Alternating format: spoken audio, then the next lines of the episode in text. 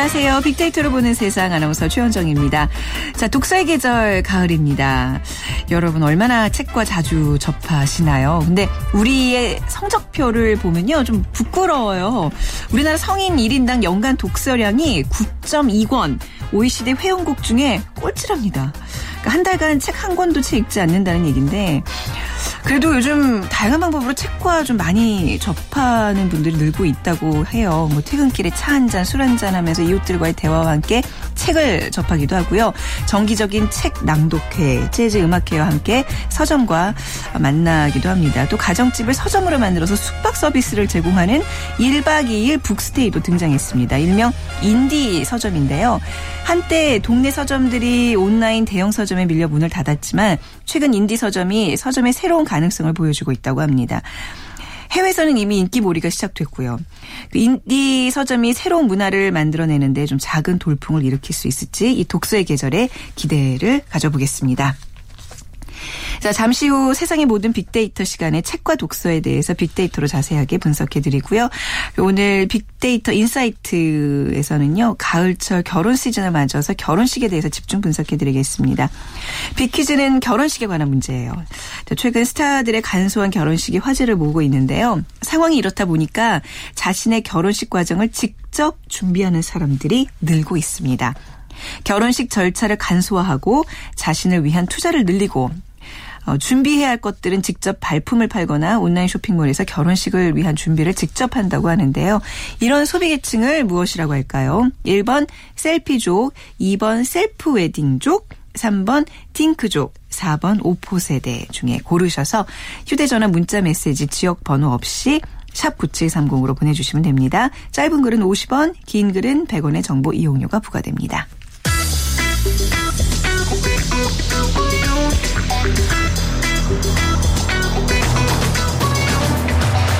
오늘 여러분이 궁금한 모든 이슈를 알아보는 세상의 모든 빅데이터. 다음 소프트 최재원 이사가 분석해드립니다. 네, 세상의 모든 빅데이터 다음 소프트의 최재원 이사 나오셨습니다. 안녕하세요. 네, 안녕하세요. 최재원입니다. 네. 가을은 독서의 계절. 이거 뭐 우리가 상투적으로 하는 얘기인데 뭐 최재원 이사님은 뭐 박사시니까 박사 출신이시니까 네. 책을 뭐 아주 아주 아니, 친하게 뭐 저는 책을 자주 사실 많이 사요.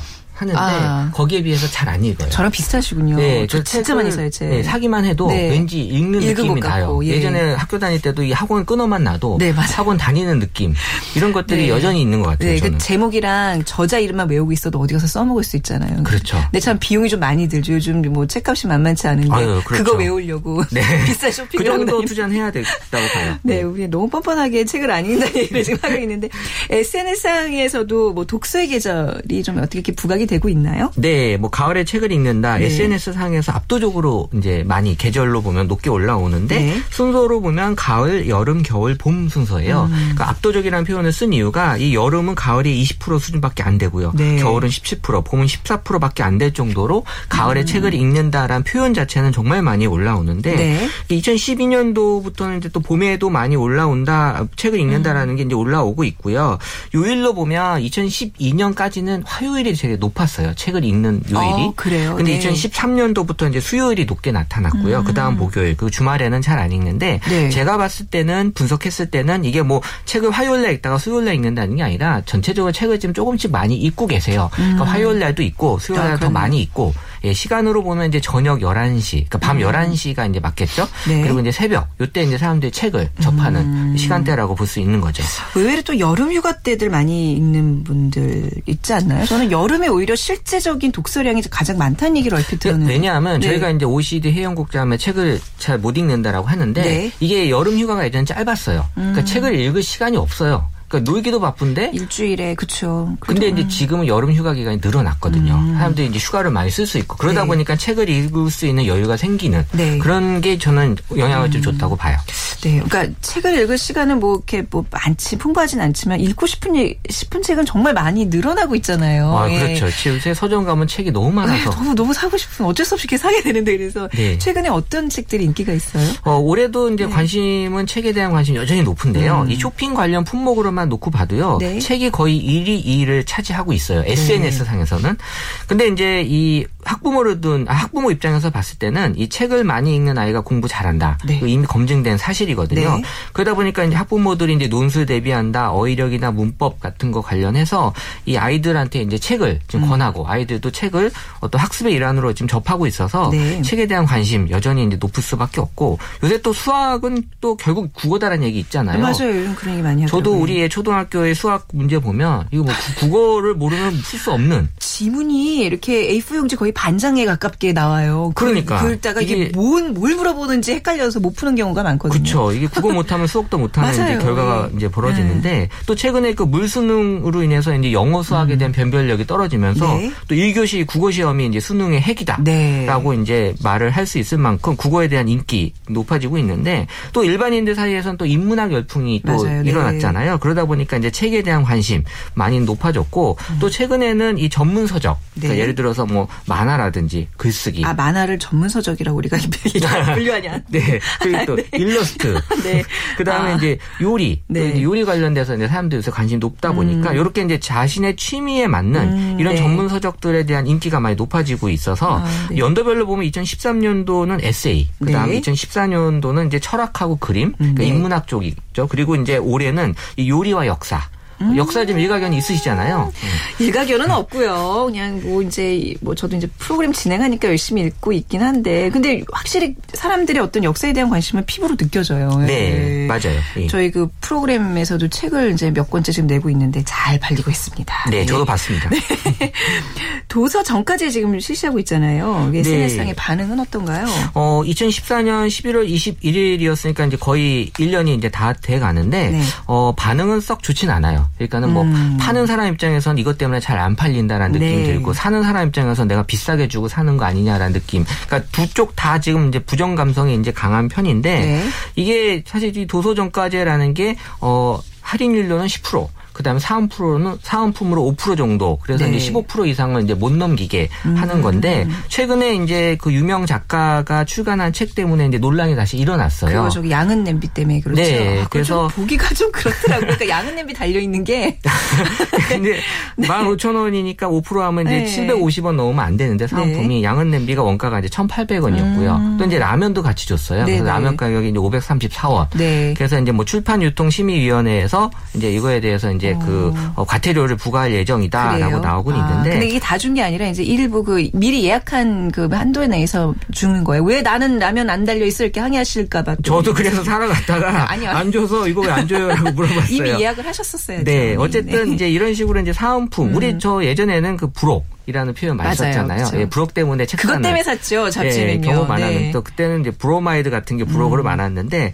요새는 이제 이런 것들이 뭔가 이제 책을 더 빨리 지금 판매하기 위한 수단으로 어, 많이 이제 활용이 되는 거고 어쨌든 이 도서 정가제에 대한 반응은 네. 어, 지금 이렇게 부정 감성이 되게 어, 많이 올라오고 있어요. 음, 주로 어떤 반응들이에요? 그러니까 부정이라 그러면 어떤 얘기들을 많이 하고 있나요? 그러니까 지금 뭐 네. 인터넷 서점에서는 예전만큼의 그런 할인율이 적용되지 않는다라는 네. 것들 때문에 기존에 이제 책을 싸게 구입했던 분들이 음. 계속해서 이제 거기에 대한 부정 얘기들 많이 나오고 있고 또 네. 이제 책을 파시는 분 입장에서 오프라인 서점에서는 어 의외로 이제 사람들이 많이 늘어날 줄 알았는데 더 이제 사람들이 늘지 않고 있기 음. 아, 때문에 그게 효과가 없다. 네, 그런 네. 그런 어떤 그 리트윗되는 글들에 보면 이런 것들이 좀 많이 올라오고 있어요. 네. 요즘 책은 주로 어디서 사요? 그러니까 뭐 제 경험으로 말씀드리면 한동안 인터넷 서점을 또 이용하다가 이제 자식 큰 도서점에 가서 사는 게 또 재밌더라고요. 그래서 저는 약간 좀 바뀌고 있는데 다른 분들은 어떤지 궁금하네요. 어, 네. 그러니까 SNS 상에서만 네. 보면 인터넷 서점은 여전히 이제 사람들이 책을 구매하는 그런 수단으로서의 그 어, 용도로 많이 쓰이곤 있는데 네. 오프라인 서점에서 사람들이 쓰는 표현이 이제 들르다. 그러니까 오프라인 서점은 들르는 곳이지 음. 사는 곳이 어떻게. 보면 사는 곳이 아니다라는 느낌들을 어. 계속해서 이제 표현으로 나타내주고 있고 네. 여전히 이제 오프라인 서점하고 관련된 그 연관어는 이제 비싸다. 그다음에 인터넷 서점은 이제 싸다라는 음. 네. 건데 어, 이런 것들이 이제 사람들로 하여금 우리 그 쇼루밍족이라고 해서 네. 그옷 실컷 입어보고 인터넷으로 이제 구매하잖아요. 그렇죠. 그러니까 네, 네. 마찬가지로 이제 아. 서점에서도 어, 좀 내용을 읽어본 다음에 다음에 음. 어, 구매는 이제 인터넷 서점에서 한다라는 이제 그런 글들이 이제 나타나고는 있는데 네. 이런 것들이 이제 아무래도 소비자 입장에서는 이제 가격이 제일 민감한 요소가 네. 될수 있기 때문에 한동안 인터넷 서점에 대한 화랑은 어, 계속 이어지지 않을까라는 생각을 합니다. 음. 네. 주로 책들은 어디서 읽는 걸로 나타나나요? 빅데이터상. 어, 네. 이게 이제 카페 문화가 점점 확산이 되면서 사람들이 이제 카페에서 책 읽는다라는 이제 글들이 많이 올라오는데 네. 또 카페도 예전에는 이제 오래 앉아 있으면 약간 눈치 주고 네. 뭐 괜히 막 청소 하고 이러시는데 지금은 이제 오래 앉아 있는 게 카페의 어떤 그런 그 판, 판매의 중요한 요소가 될 정도로 네. 자리마다 그 전원 케이블이 있어서 네. 이제 노트북 놓고 오랫동안 계시라는 이제 그런 것들도 많이 생겼는데 이 카페가 책을 읽는 곳으로 이제 좀 많이 음. 이제 언급이 되고 있고요. 사람들이 이제 커피와 책을 읽는다라는 게 되게 감성적으로 이제 맞는 네. 그런 느낌에서 이제 책을 카페에서 많이 읽는 분위기예요. 카페에서 책을 읽는다. 근데 예전에 이제 또왜 이북 처음에 이제 등장했을 때, 어, 이제 앞으로 이 지면에 이런 책들이 다 사라질 것이다. 라는 뭐 예상도 있었는데, 생각보다 이북 읽는 사람이 별로 없는 것 같아요, 제 주변에는. 네. 물론 이제 출퇴근 시간에 이제 스마트폰으로 이런 것들을 이제 보시는 분들은 계신데 어. 네. 이걸 정말 돈을 주고 구매해서 사시는 분들이 의외로 많진 않아요. 네. 그러니까 그만큼 이제 이북 시장이 많이 또 커져 있지도 않고요. 그러니까 사람들이 이제 종이책이 갖는 그런 어떤 매력이나 이런 것들에 대해서 여전히 아직까지는 느낌들이 있는 것 음. 아, 같고 종이책이 매력 있죠. 예, 그렇죠? 그리고 또 네. 이게 아무래도 오래 읽다 보면 눈이 아프 기 때문에 아, 그것도 어, 있네요. 예, 오래 읽을 수 없는 그런 여건인 거고 안구건조증 생기고 좀 그렇게. 네. 네. 근데 전자책은 이제 손때가 안 묻는다. 네. 그래서 정이 안 간다. 이런 네. 표현이 있고요. 또 이 제가 느끼는 감성은 이 책을 왠지 사면 이 전리품처럼 음. 뭔가 저는 이제 그런 것들을 모으는 또 이런 느낌들이 나서 네. 아무래도 이 전자책이 갖는 그런 느낌 때문에 네. 어 한동안은 이제 전자책의 인기가 그렇게 높게 이어질 것 같지는 않아요. 아까도 이제 그 연도별로 어떤 관심도에 대해서 말씀해 주셨는데 저는 한 내년이나 이제 내후년 정도 되면 그냥 책 자체가 어떤 방송에서 지금 요리 막 나오듯이 어떤 독서 프로그램도 이렇게 재밌게 좀 공중파에서도 좀 등장하지 않을까라는 생각이 들어요. 네. 네, 저도 네. 이제 책이라는 감성은 지금 앞으로도 계속 우리들한테 계속해서 가깝게 느껴질 수 있는 음. 네. 그런 요소가 되기 때문에 네. 그게 이제 방송에서 프로그램으로 얼마든지 이제 네. 지금도 나오고 있는 것 같은데 이런. 것들이 예전처럼 딱딱하게 하는 방송이 아니라, 아니라, 네. 재밌게 할 수 있는 방송 요소로 네. 충분히 이제 가능하다고 보거든요. 그렇죠. 네. 재밌는 책 프로그램, 독서 프로그램 또 앞으로 좀 많은 인기를 얻기를 좀 기대를 해보겠습니다. 자, 오늘 세상의 모든 빅데이터 오늘의 키워드는 책이었습니다. 가을 독서의 계절을 맞아서 여러분들의 책에 대한 관심도가 좀 올라가는 계기가 됐기를 바랍니다. 오늘 빅데이터 전문가이신 다음 소프트의 최재원 이사와 함께했습니다. 고맙습니다. 네, 감사합니다. 네. 자, 빅퀴즈 다시 한번 드리면요. 오늘은 결혼식에 관한 문제입니다. 자, 결혼식 절차를 간소화하고 자신을 위한 투자를 늘리고 준비해야 될 것은 직접 발품을 팔거나 온라인 쇼핑몰에서 결혼식을 위한 준비를 직접 한다고 하는데요. 이 계층, 이런 소비 계층 무엇이라고 할까요? 1번 셀피족, 2번 셀프 웨딩족, 3번 딩크족, 4번 오포 세대 중에 고르셔서 저희 빅데이터로 보는 세상으로 문자 보내주시기 바랍니다. 휴대전화 문자 메시지 지역번호 없이 샵 9730입니다. 짧은 글은 50원, 긴 글은 100원의 정보 이용료가 부과됩니다.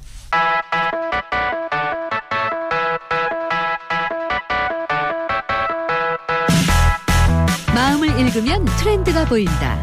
빅데이터 인사이트. 타파크로스 김용학 대표와 이호선 심리학 박사가 분석해 드립니다. 빅데이터를 통해 라이프스타일과 소비 트렌드를 분석해 드립니다. 타파크로스의 김용학 대표, 숭실사이버대학교 기독교 상담복지학과 이호선 교수와 함께하겠습니다. 안녕하세요. 안녕하세요. 네. 어, 요즘 결혼식이 많아서 지갑이 점점 얇아지는 게 느껴지면서 마음이 쓰라려요. 좀 청첩장 두 분 많이 받으시죠? 네, 요즘이 핫 시즌이죠. 핫시즌. 예, 아. 정말 다녀야 될 곳이 많습니다. 왜 유독 올해 이렇게 많은 거예요? 저 가을에? 이제 세 번 다녀왔어요. 세, 세 군데. 번이나요? 와. 세 군데 다녀오면 네. 어느 정도냐면 네. 음, 적금을 깨야 돼요. 아, 진짜로. 진짜 아니, 너무 네. 많고요. 근데 네. 저희가 또 결혼식만 가는 게 아니라 장례도 많아요. 어. 관- 그 간절기엔 또 장례가 많거든요. 그렇죠. 네. 그러니까 한 달에 저는 10월 같은 경우 지금 장례랑 결혼 다 합쳐 보니까 11번이 있더라고요. 네. 아, 진짜 저 말고는 다 11번. 결혼하고 다 장례하는 것 같은데. 아, 11 곱하기 뭐5 내지 10 이렇게 하면. 아, 근데 좀 액수도 좀, 네. 예, 어떻게 내야 되지? 오늘 좀 그런 얘기를 좀 해보면 어떨까 싶기는 해요. 네. 자, 결혼의 계절, 청첩장이 많이 오는 계절에 대해서 오늘 웨딩 트렌드 트렌드 얘기를 좀 해볼까 합니다. 네. 김영 대표님, 네. 시작해 주시죠. 네. 최근 어, 2015년도에 웨딩 트렌드 중에서 이제 큰 변화가 있는데 뭐 물론 어떤 것이든지 간에 좀 저렴하고 실속형으로 하고자 하는 트렌드가 있지만 네. 웨딩 트렌드에서 가장 주목할 만한 것이 실속형 웨딩이 크게 증가하고 있다는 거죠. 네. 어, 평생에 한 번 있는 잔치다 보니까 이것저것 타인의 눈을 신경 쓰거나 네. 어, 자신의 만족감을 위해서 큰 비용이 예, 큰 비용 앞에 이렇게 사람들이 여러 가지로 고민이 많아지는 게 결혼인데요. 그런 것 중에서 비용을 좀 이렇게 알뜰하게 음. 가꾸고, 그러니까 비용은 최소화하면서 만족감은 높게 할 수 있는 결혼식 준비에 대한 관심이 높아지는 거죠. 일명 스드메라고 많이 들어보셨죠? 네. 이전에 저희가 예, 소개시켜드린 바가 있는데 스튜디오 드레스, 드레스, 메이크업. 메이크업. 네.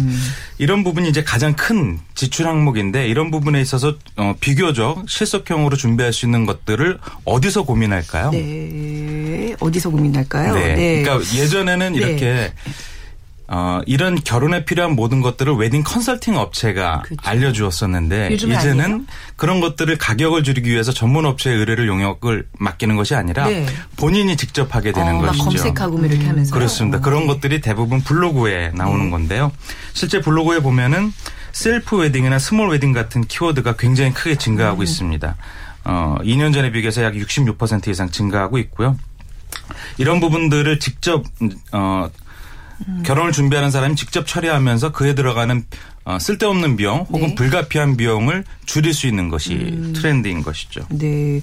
그러니까 뭐 연예인들의 어떤 그런 소박한 결혼식도 분명히 좀 영향을 끼치는 것 같아요. 이효리 씨나 그렇죠. 그렇죠. 그러니까 이 남빈이나. 실속형 웨딩이라는 것은 이렇게 비용을 줄이는 것 외에 네. 자신이 원하는 컨셉의 웨딩을 하는 것도 하나의 트렌드이긴 한데 그런 것들을 좀 넓게 보면은 Kinfolk 트렌드라고 볼 수가 있는 것이죠. 이렇게 목가적이고 전원적인 곳에서 많은 하객을 모으고 모셔갖고 하는 것이 아니라 자신이 의미를 두고 있는 맞아요. 최소한의 인원만 모여서 네. 예, 예식을 치르는 이런 형태의 트렌드도 어, 굉장히 늘어나고 있죠. 정말 진심으로 축하해 줄 사람들만 부르는 그런 정도의 규모.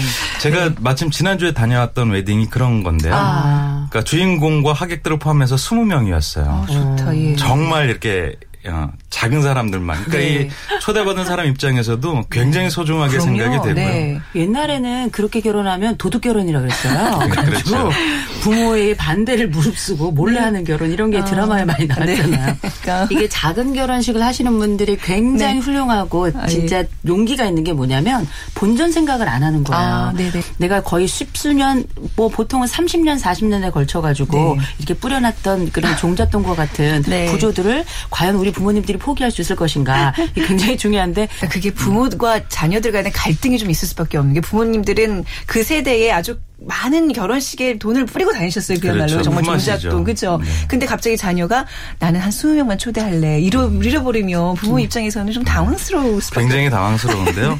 실제로 그런 것과 연관된 네. 즉 small wedding과 연관된 연관을 분석을 해보면 네. 어떤 것들이 상위에 올라오냐 하면 natural이라든지 심플함, 미니멀 이렇게 즉 네. 결혼식을 표현 결혼식을 통해서 표현할 수 있는 감성들이 네. 이제 상위에 올라오는 것이죠.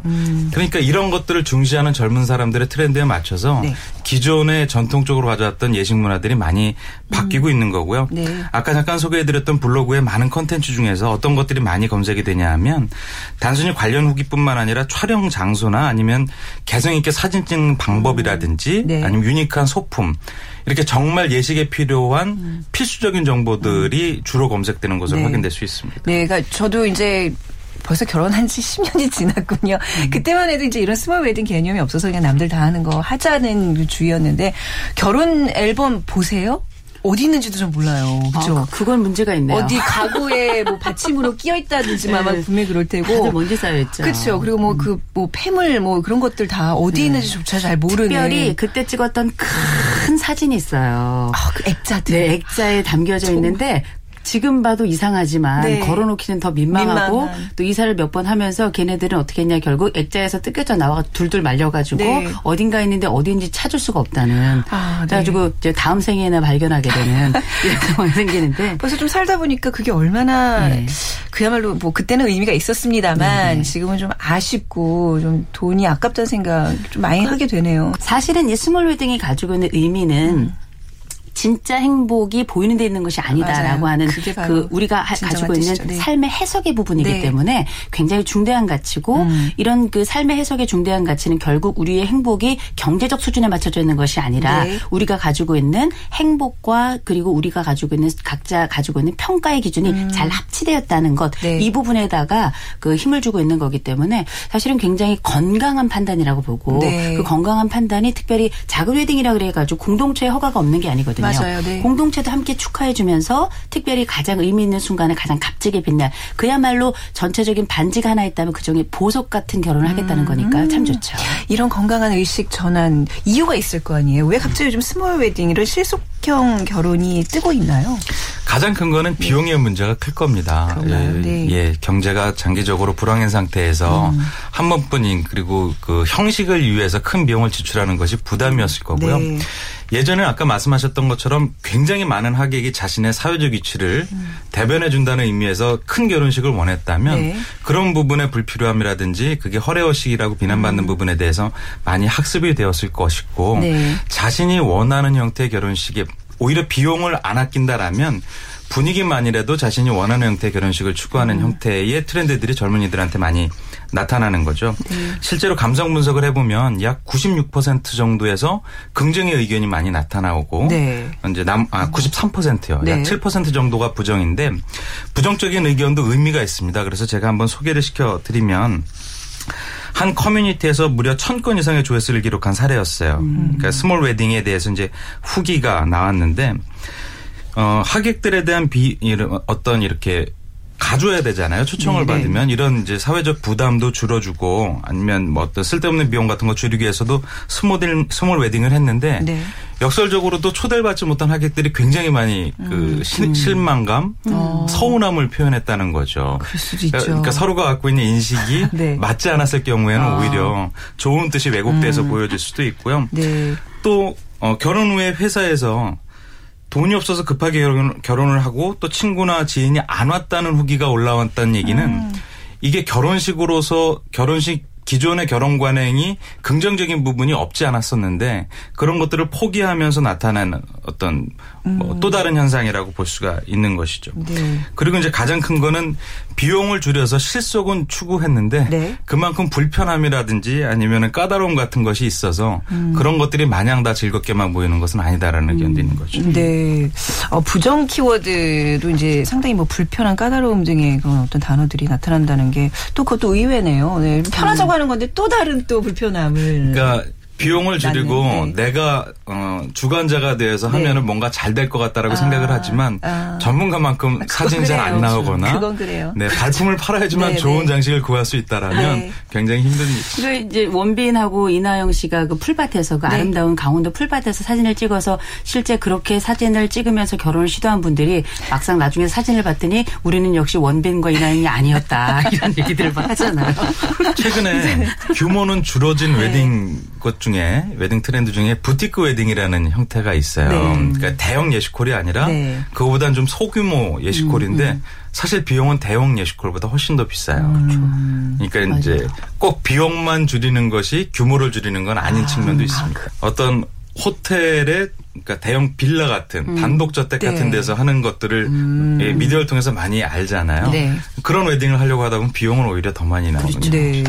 요즘 그럼 신혼여행에 조금 더 힘을 준다? 뭐 이런 얘기들이 있는데 그런 비용 아껴서 요즘 커플들은 어디를 가고 있나요? 그래서 여행의 네. 형태를 살펴보니까 예. 신혼여행과 연관된 유형을 살펴보니까 패키지 여행이 약 37%, 자유여행이 또 37%, 배낭여행이 27% 이렇게 나왔습니다. 네. 예전에 저희 신혼여행 그러면은 거의 압도적으로 패키지 여행이 나와 있는데 패키지 다녀오셨어요? 아니 저 같은 경우 는 그렇지 않았습니다만 네, 네, 네. 근데 이제 최근 트렌드는. 어, 예. 예. 아니 근데 왠지 김효학 대표께서는 네. 이 패키지랑 안 어울리셔서 그냥 아니, 여쭤본 의외로 거예요. 이런 분들이 패키지 아, 그런가요? 아, 게, 게으르다 보이나요? 네. 그 최근에는 신혼여행도 아. 고생을 사서 할 수 있는 배낭여행의 형태나 네. 아니면 자신이 원하는 여행의 주제를 선정해서 다녀오는 경우들이 네. 굉장히 많은 거죠. 아, 근데 저는 약간 반대로 저는 자유여행 갔는데 지금 생각해보면 그냥 패키지 갈 걸 그랬어요. 보고 온 게 하나도 없어. 저는 다시는 계획을 너무 다시 결혼한다면 다시는 자유여행 안 해요. 저는 자유여행 하셨어요? 편하고 어디? 좋 자유여행이 여행이라기 한다기보다 국토 순례 대행진을 했습니다. 아주 싸우고 싸우고 가면서. 국내 여행을 예, 다녔어요. 국내 의미 있었네요. 네. 의미 없었어요. 아유, 그냥 하시는 몹시 얘기죠. 힘들었고요. 네. 그리고 심지어 밥도 해 먹어가면서 가서 어, 좋다. 아, 네. 그렇게 생각하죠. 네. 어, 다시는 그렇게 안 가야죠. 이거 은근히 지금 깨알 자랑인 거 아시죠? 청취자 여러분, 어, 부럽습니다. 그렇게 다녀오셨고. 네. 결혼과 관련해서 또 빠질 수 없는 게 예단 문화인데요. 음. 요즘 젊은 세대들은 예단 준비 어떻게 하고 있죠? 일단 예단과 연관된 담론의 추이를 보니까 네. 1년 동안에 전년 대비 약 35%가 감소하고 있습니다. 감소한다. 이 얘기는 네. 예단에 대한 스트레스가 줄어든 것일 수도 있고 예단에 음. 대한 관심 자체가 줄어든 것일 수도 있고 음. 아니면 예단이 예전에 비해서는 그 외형적으로 보여지는 것보다 실속형으로 이제 신랑 신부가 네. 협의하고 있다라고 볼 수가 있을 겁니다. 저희 회사의 직원도 지금 이제 다음 주 다음 달에 결혼을 하는데 네. 가장 큰 스트레스가 예단인 거예요. 이걸 정말 잘 못하면 음. 평생의 결혼의 시작을 어렵게 시작하는 것일 수가 있으니까. 그쵸. 근데 예단은 아무리 공들여서 신경을 써도 늘 마음이 불편한 네. 그런 케이스인 것 같습니다. 실제로 네. 예단과 관련된 품목을 분석해 보니까 음. 다이아몬드가 약 48%로 가장 많이 나왔고요. 뭐 골드바나 명품, 시계, 있어요? 어 이게 다이 오. 고가의 예단의 품목들이잖아요. 네. 그러니까 이제 가격이 크니까 당연히 스트레스가 많거나 고민이 많을 수밖에 없을 것 같습니다. 네, 예단에 관한 어떤 그런 갈등은 아직도 존재를 하네요. 이거 어떻게 분석을 하시는지요, 이 교수님? 일단은 네. 이 이제 예단이라고 하는 게 이제 많이 줄어들고 있다는 거는 참 네. 흥미로운 사실이에요. 이게 왜냐하면 예단이라는 것 자체가 하나의 문화거든요. 음. 그 문화가 어떻게 세대를 통과하면서 지금 어떤 식으로 절충점을 찾고 있는가 네. 이게 이제 예단을 통해서 잘 알고 있는데 이게 예단이라고 하는 게 단순히 예단으로 끝나는 게 아니고요. 이걸 줄인다는 건 폐물도 줄이고 네. 하나 더 나아가선 친지들에 대한 대접도 줄이고 음. 전반적으로 우리가 예단은 단순히 시아버지 시어머니께 뭘 하거나 혹은 뭐 장인 장모께 다시 뭐 이렇게 돌려주고 이런 차원에서 끝나는 게 아니라 뭐 시삼촌 뭐 음. 시조카 옷들까지 다 뭐 이불 이런 거 다 하잖아요. 네. 그러니까 여기도 아까 말씀하신 것처럼 뭐 다이아몬드 골드바 이런 거 나오는데 이것 이건 따로 있는 거고 그 외에 또 다른 것들이 있는 겁니다. 네. 이거 굉장히 복잡한 관계인데 이게 줄어들고 있다는 거는 사실은 적어도 두 가지 합의가 세대 간에 일어나고 있는 건데 하나는 뭐냐 경제적 합의가 일어나고 있는 거죠. 음. 네. 이렇게 우리가 가지고 있는 살림살이에 대해서 음. 이제는 더 이상 외부에서 보여주는 것보다는 좀 실속 있게 가자라는 음. 경제적 합의가 하나 있는 거고 또 하나는 뭐냐면 문화적 합의가 또 벌어지는 겁니다. 이제는 우리의 결혼의 방식은 과거엔 이러했으나 우리가 이것은 이제 새롭게 이렇게 하기로 하자라는 문화적 합의가 양쪽 무, 그 가문 간에뿐만 아니라 위아래 세대 간에도 발생을 하고 있는 거예요. 음. 네. 그러니까 이거는 큰 사회 흐름의 변화이자 그 새롭고 건강하고 실용적인 방향으로 옮겨가고 있다 이렇게 볼 수 있고 아직 뭐 그 끝 쪽으로 그 옛날의 방식을 추구하고 있는 분들은 계시겠지만 경기가 또 많이 어려워지고 네. 그리고 세대가 가지고 있는 문화나 지식에 대한 인식이 많이 달라지고 또 세상을 향한 시선이 달라지면 지금보다 앞으로는 훨씬 더 간소화될 가능성이 높다고 봐야 되겠죠. 네. 오늘 우리가 셀프 웨딩, 스몰 웨딩 얘기를 했는데 생각해 보니까 이렇게 되면 웨딩 산업, 웨딩 업계에 종사하는 분들이 반면에 힘들어지는 거 아니에요? 그렇죠. 이- 끝으로 좀 짚고 넘어가 볼까요? 네. 네. 네. 그 정보화 세계가 더 진행되면 될수록 음. 사용자들의 의견이 서로 많이 그 타인의 의견에 영향을 끼치잖아요. 네. 그러니까 결혼과 연관된 비용이라든지 아니면 형태라든지 이런 것들을 결혼을 준비하는 다른 사람들한테 경험으로 들려주면서 네. 트렌드가 굉장히 많이 바뀌게 될 겁니다. 그래서 네. 실속형 소규모는 훨씬 더 가속화될 것 네. 같고요. 이제 새롭게 요즘 나오고 있는 것 중에 하나가 리마인드 웨딩인데요. 아, 그러니까 네. 결혼을 한 번만 하는 게 아니라 네네. 삶을 윤택하고 좀 더 아름답고 의미 있게 살고자 하는 사람들이 네. 20년, 30년 뒤에 다시 한번. 시작을 기억을 하면서 다시 한번 웨딩을 하는 트렌드들이 늘고 있는 거죠. 같은 배우자랑 하는 거죠? 리마인드 네, 웨딩. 그래야 되겠죠. 그런 트렌드도 앞으로 주요한 트렌드가 될것 같습니다. 네. 리마인드 웨딩이 또 어떻게 보면 웨딩 산업의 어떤 불황을 타개할 수 있는 그런 방법으로 네. 떠오르고 있군요. 자, 오늘 셀프 웨딩, 스몰 웨딩에 대해서 두 분과 함께 재밌게 얘기 나눠봤습니다. 감사합니다. 감사합니다. 네, 타파크로스의 김용학 대표, 숭실사이버대학교 기독교 상담복지학과 이호선 교수와 함께 했습니다. 네, 오늘 정답은요, 2번 셀프 웨딩 쪽입니다. 오늘 정답자 저희가 게시판 홈페이지를 통해서, 예, 저 올려 놓을 테니까 확인해 주시기 바랍니다. 저는 내일 오전 11시 10분에 다시 찾아뵙겠습니다. 지금까지 아나운서 최원정이었습니다. 고맙습니다.